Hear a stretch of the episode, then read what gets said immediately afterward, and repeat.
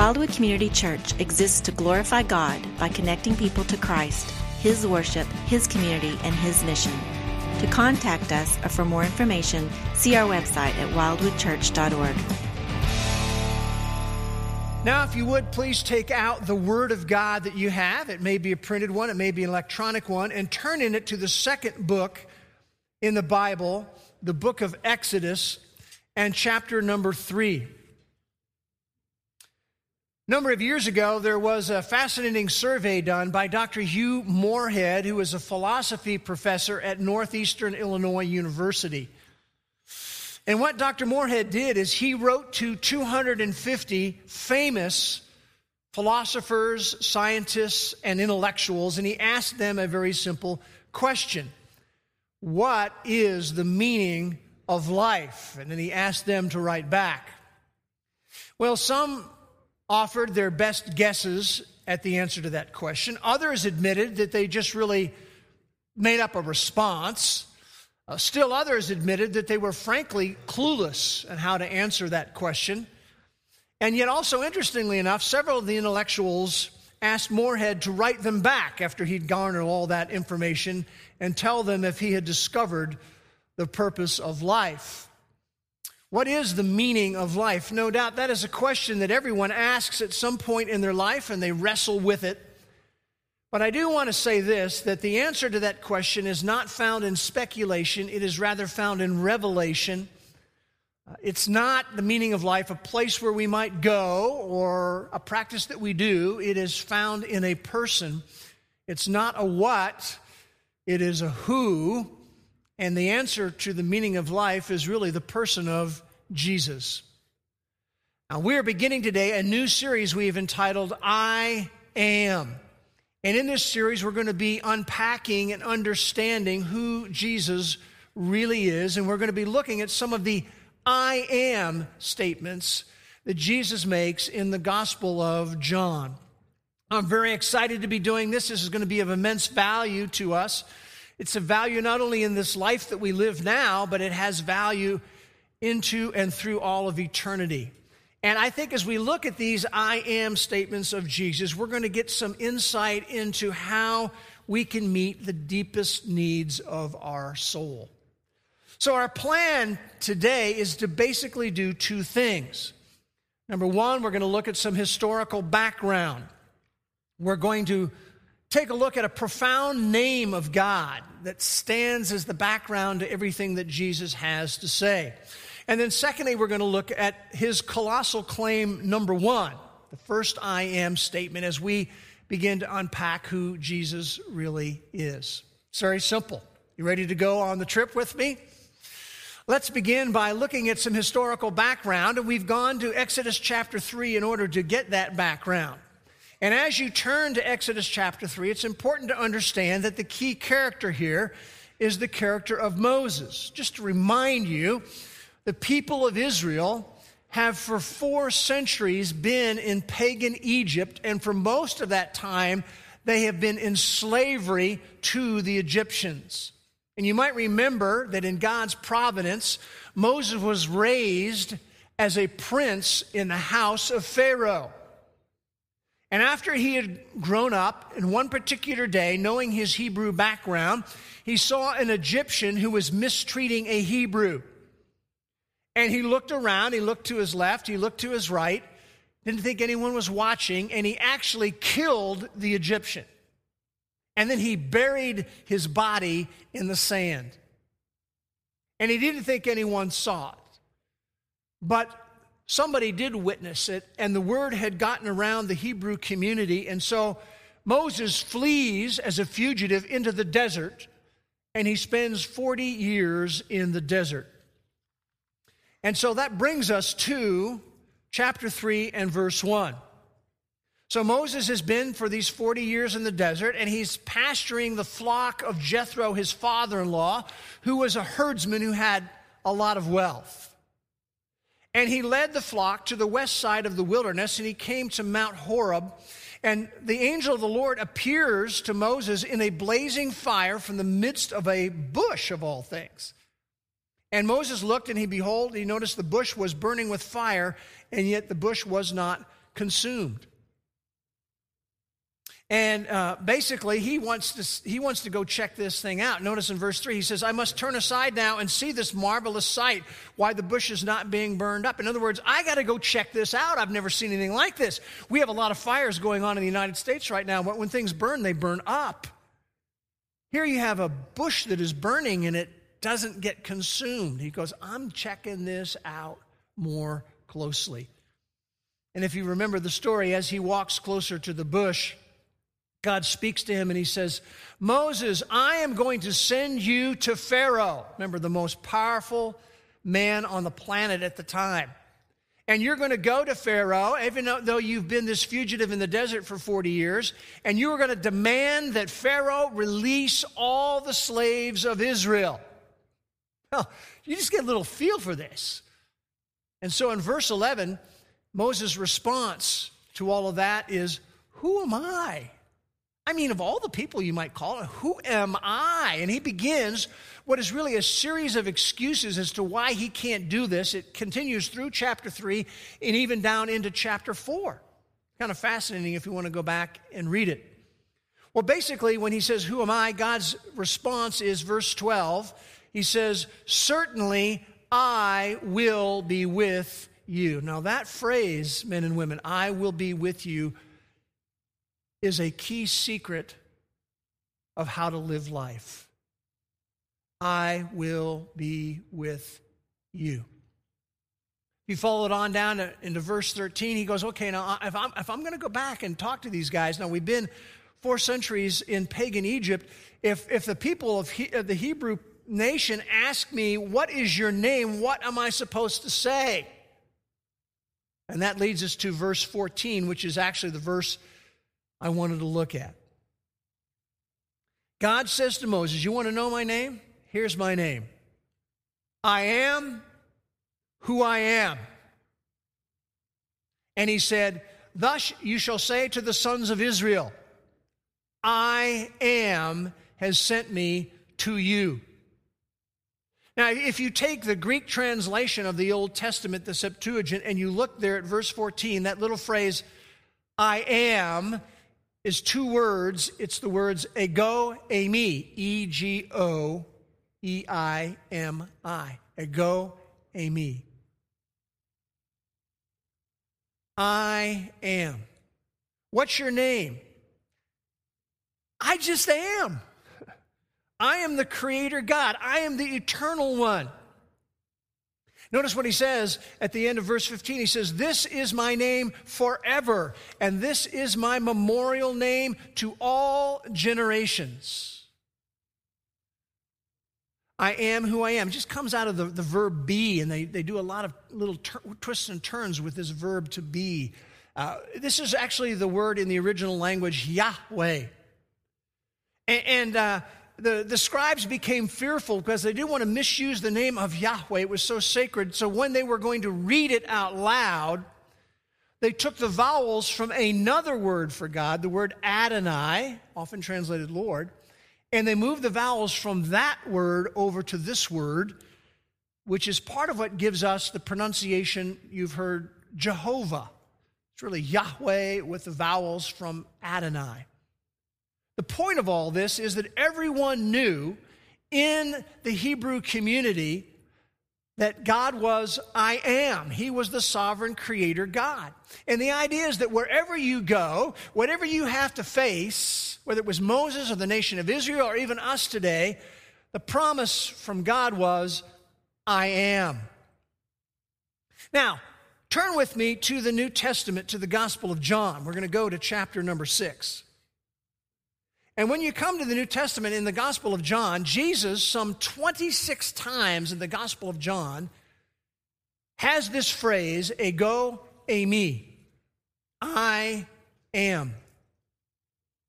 And what Jesus does is he decides that I am going to explain further who God is. John chapter 1, verse 18 tells us he was coming to do that.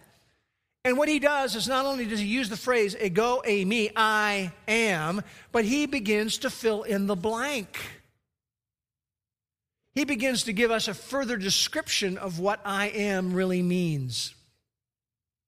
Now, that's just the historical background. We need to have that in our minds as we move to these I am statements of Jesus. And we want to look at the very first one, his first colossal claim. And we see it in several verses in John 6. Notice verse 35. Jesus said to them, Ego eimi. Now that would get everybody's attention. He says, I am the bread of life. He who comes to me will not hunger. He who believes in me will never thirst. Look at verse 40. For this is the will of my Father, that everyone who beholds the Son and believes in him will have eternal life, and I myself will raise him up on the last day. Look at verse 48. I am ego eimi, the bread of life. Your fathers ate the manna in the wilderness. Remember, after they come out of Egypt, they're in the wilderness, and God provided this manna for them. He says, Way back then, your fathers ate the manna in the wilderness, and they died. The bread I'm talking about now, this is the bread which comes down of heaven, in that one may eat of it and not die.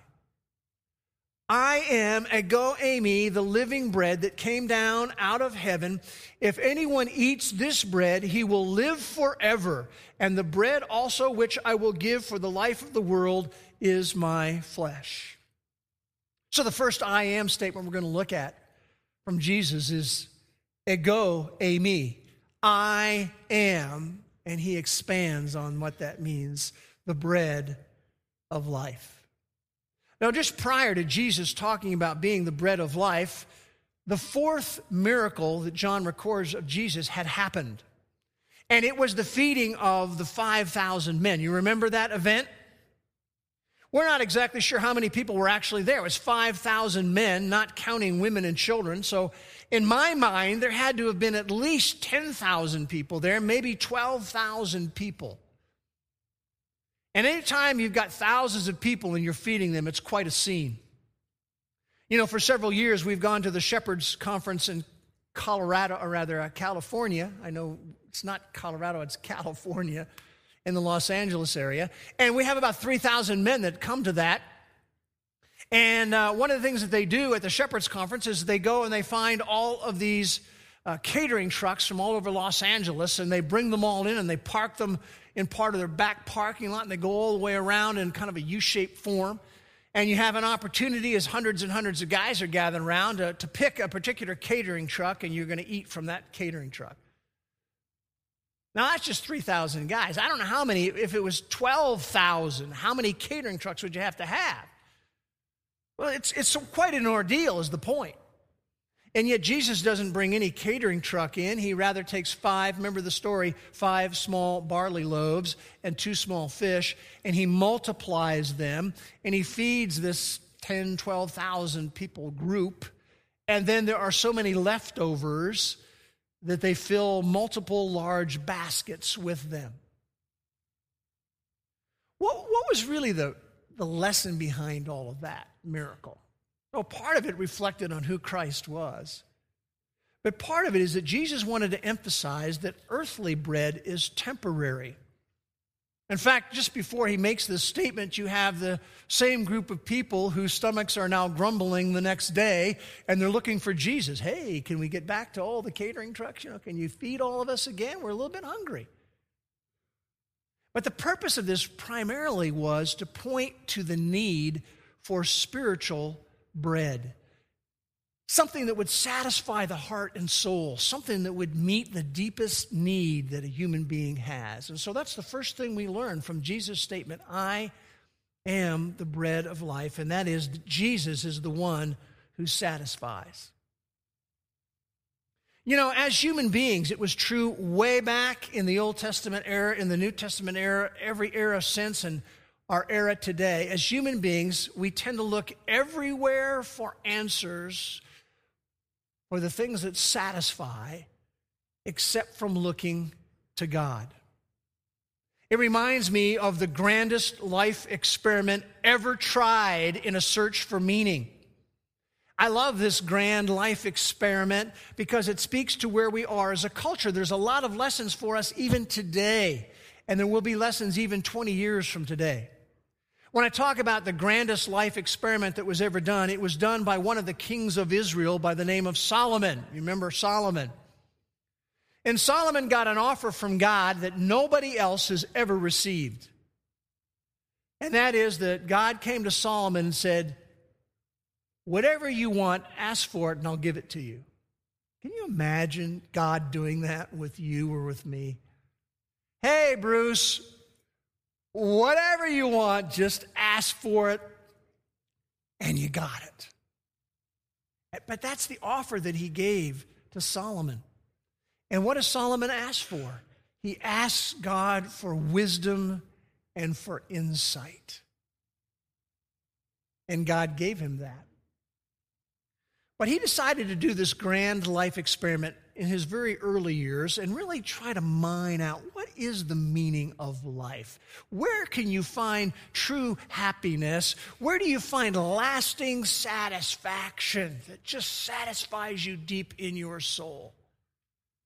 So he conducts this grand life experiment. Now, I want you to know that he had resources we don't have. For example, he had no intelligence limits. I guarantee you, you may not know me well, but I will tell you up front that if I were going to conduct a grand life experiment, I would have intelligence limits. He had none of those. He not only had no intelligence limits, he had no financial limits. He was the richest person who ever lived.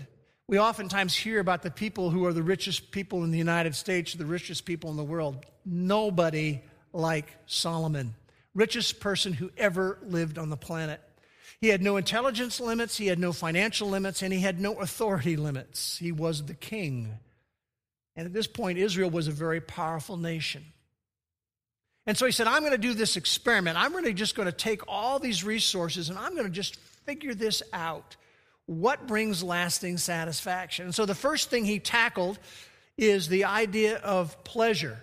He said, I'm going to see if I can just get enough pleasure that it really satisfies my heart. So he went after fun, he went after good times, he went after laughs. And I'm not going to tell you everything that he did, but, but he was, I like to call him the original party on, dude guy. And, and, and what he did is, this is amazing to me, is that every single day he had a party for 30,000 people. Anybody had a party for 30,000? No. Are you kidding me? Every day they had a party for 30,000 people and they had gourmet, gourmet food. They had the best of the wines. And this went on for years party, party, party, party. No one ever partied like he partied. And he said at the end of that, as he reflected back on it, he said, You know what? This, frankly kind of left me empty. It was a little bit like trying to find satisfaction by chasing after the wind. I always loved that phrase.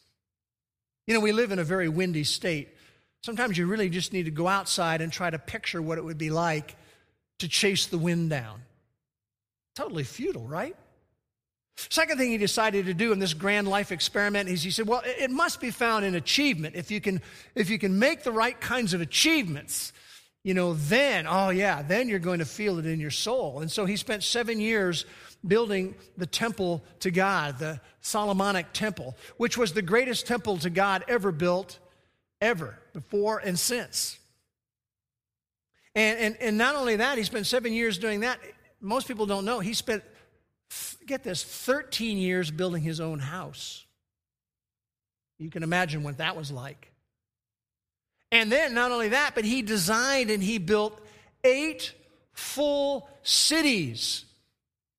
We often give, you know, credit to Donald Trump in his prime, you know, when he was he was building casinos and office buildings, but but he was a nobody compared to Solomon. Not only those kinds of achievements, but he became an encyclopedic expert on trees and on birds and on fish and on dozens of other subjects. He was the number one authority in all of the world. He was a composer. He wrote a thousand songs. And he said, You know what? After all those achievements, it, it, it kind of left me just empty. It was like chasing after the wind. And then in his grand life experiment, he went to possessions. Oh, that's the way to, to really feel satisfied if you can just get enough possessions. And so he had the largest fleet of ships that ever existed. Um, we go down to Naples, Florida every year, at least we have for the last few years, to the Family Life uh, Speaker uh, retreat down there. And one of the things they have in Naples, Florida, I'm telling you, they have some yachts down there.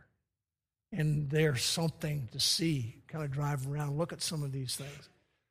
Well, he had more yachts than anybody in the world. Or we could put it this way he had a whole fleet of 757 airplanes that he could take to go anywhere he wanted to do. His possessions included 12,000 horses. I can't imagine cleaning out the stalls of 12,000 horses. But in, in, his day, that was, it was horses. In our day, it would be cars. Can you imagine someone who has 12,000 cars? And they would be the most expensive, the most luxurious cars. He collected jewels from around the world. He collected gold treasure. And it says in 1 Kings uh, chapter 10 that silver was as common as stones in Israel in Solomon's day. Now, if you ever go to Israel, you'll understand why they stoned people because there's just stones everywhere. And they're saying that's what silver was like. It was everywhere. That's how many possessions he had.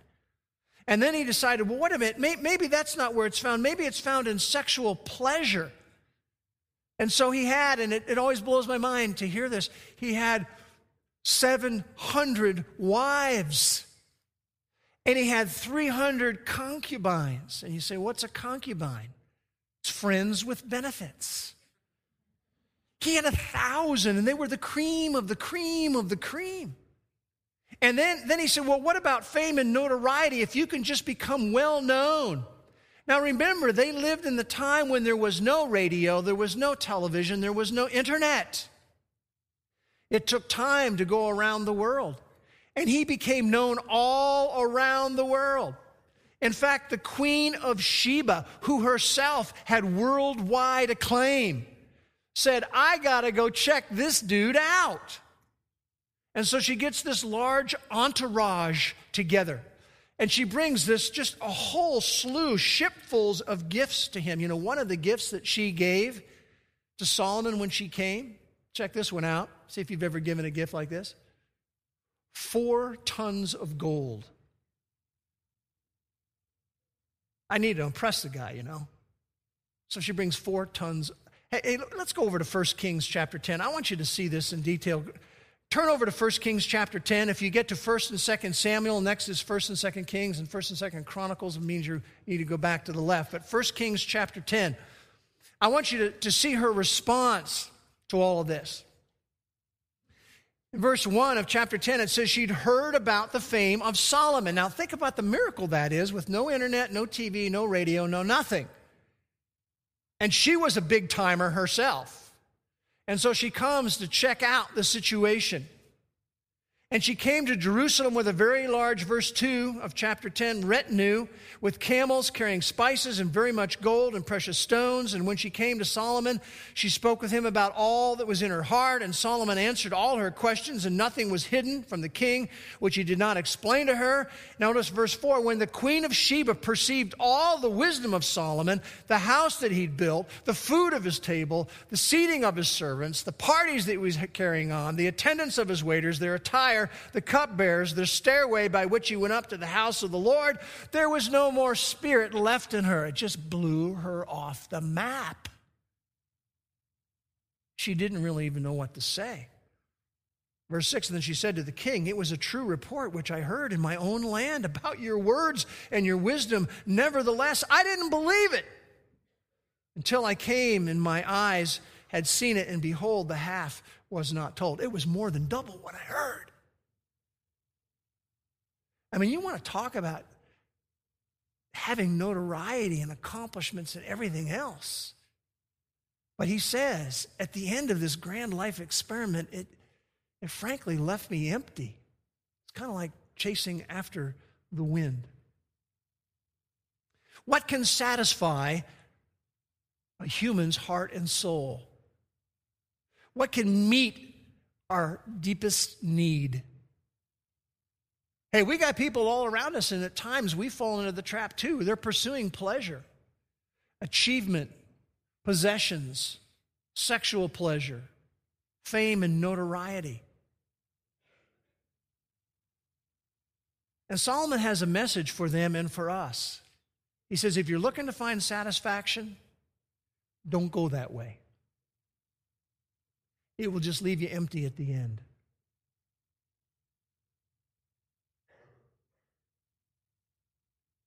You know, it really moves me, it hurts my heart to think about how sad and jarring it is when you see people struggling with spiritual emptiness, sometimes even despairing of life.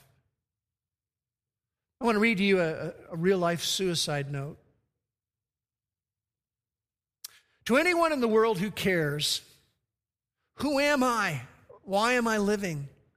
Life has become stupid and purposeless.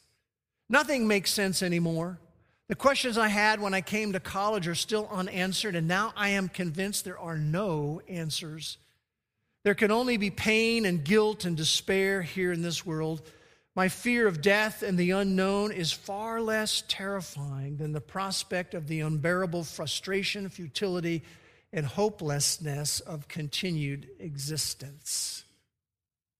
Man, sad when someone feels that way. And at the very end of the book of Ecclesiastes, which is what this is all from, in the last two verses, Solomon shares the secret. And he says the secret is not a what,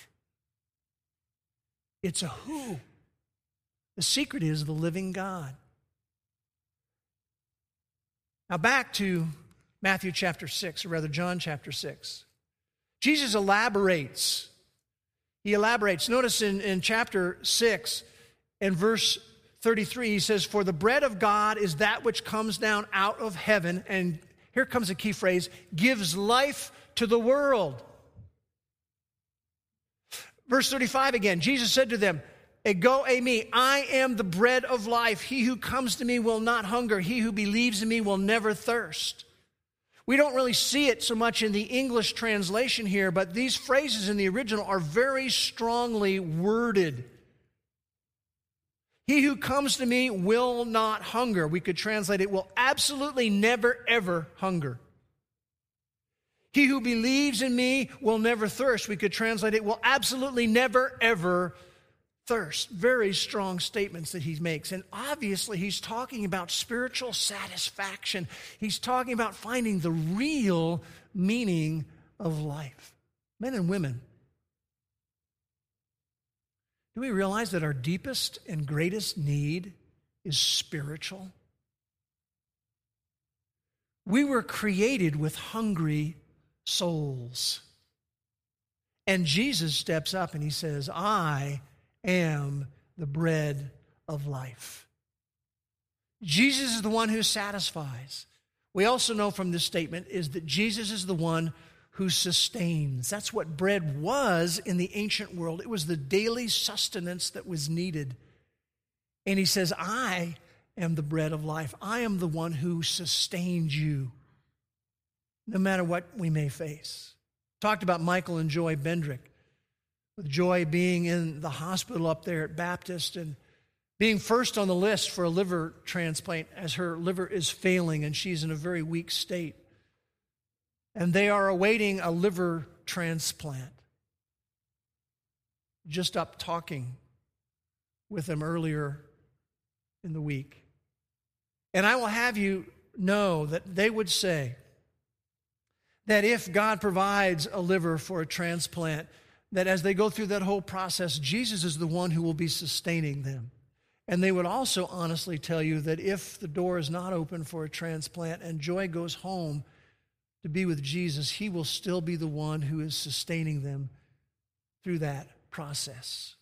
Jesus is the one who sustains. How does he do that? He sustains us through his word, through the Bible, through the body of truth that we have. Jesus said this himself, Matthew 4 4. Man shall not live by bread alone, but by every word that proceeds out of the mouth of God. It's through the truth of God that we find sustenance. I love this verse from Jeremiah chapter 15 and verse 16. Jeremiah says to God this Your words are what sustain me. They bring me great joy and are my heart's delight.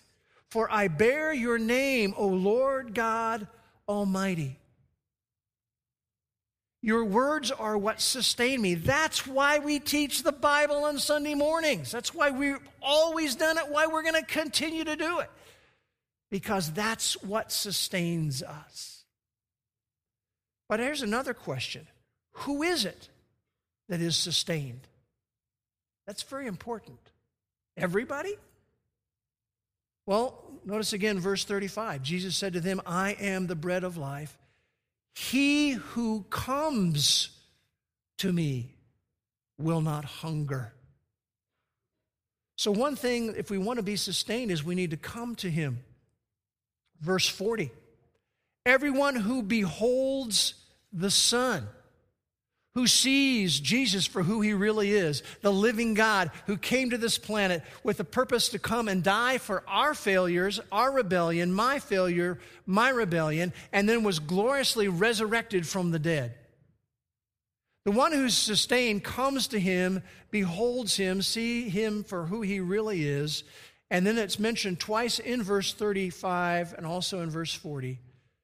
He who comes to me and he who believes in me, verse 40, everyone who beholds the Son and believes in him will have eternal life. No problem is too large when Jesus is in charge, and no problem is too large when our eternity is secure. And we were created as eternal beings. That's what some people miss. And Jesus is the answer. Jesus is the one who satisfies. Jesus is the one who sustains. And he says, if you want to experience that, what we must do is we must come to him, we must behold him, we must believe in him. Talk about belief and you talk about faith, and so many people are confused. What does that really mean? Well, ultimately, it means to rest all of our hope on Jesus. Charles Spurgeon, the great preacher from across the Atlantic, put it this way. Love this quote. He says, Faith is not a blind thing, for faith begins with knowledge. It is not a speculative thing, for faith believes facts of which it is sure. It is not an unpractical, dreamy thing, for faith trusts and stakes its destiny upon the truth of revelation. Faith, he concludes, is believing that Christ is what he is said to be and that he will do what he has promised to do, and expecting this of him. He said, I am the bread of life. He who comes to me, who beholds me and believes in me, will experience that. You know, our, our need for the bread of life and the truth of the bread of life, I think, was very well captured by Augustine centuries ago when he said this to God You made us for yourself, and our hearts are restless until they rest in you. Jesus is Yahweh. Jesus is Jehovah. Jesus is I am. And he fills in the blank for us. He says, eh, Ego a eh, me. I am the bread of life, the one who satisfies a hungry soul. Clara Williams is a woman who lived in the 19th century, and a friend came to her one day and said, I'm putting together a book of poetry I'd like you to write a poem that could go into that book. And this is what she wrote All my life, I had a longing for a drink from some clear spring that I hope would quench the burning of the thirst I felt within. Hallelujah! I have found him, whom my soul so long has craved. Jesus satisfies my longings through his blood. I now am saved. One thing we have to say about the bread of life is this God will never force feed us the bread of life. We must come to Him. We must behold who He is. We must believe in Him. I want to close with these words from Isaiah chapter 55, verses 1 to 3. Come, all who are thirsty, come to the waters. And you who have no money, come buy and eat. Come buy wine and milk without money, without cost. This is the amazing truth. Why spend money on what is not bread and your labor on what does not satisfy? Listen, listen to me and eat what is good. I love this next phrase, and your soul will delight in the richest fare. Give ear, come to me, that your soul may live. Jesus said, I am the bread of life. Let's pray together. Father, we thank you again for your book. We thank you for the truth that this is a living book. We thank you for our Savior. We thank you for Jesus who came to this world to be the bread of life that we need to satisfy us and to sustain us. We pray that everyone who hears the words of this message would be someone who chooses to come to Him, understand who He is, and to count everything in their trust of Him so that they could know the bread of life. And we pray these things in Jesus' name. Amen.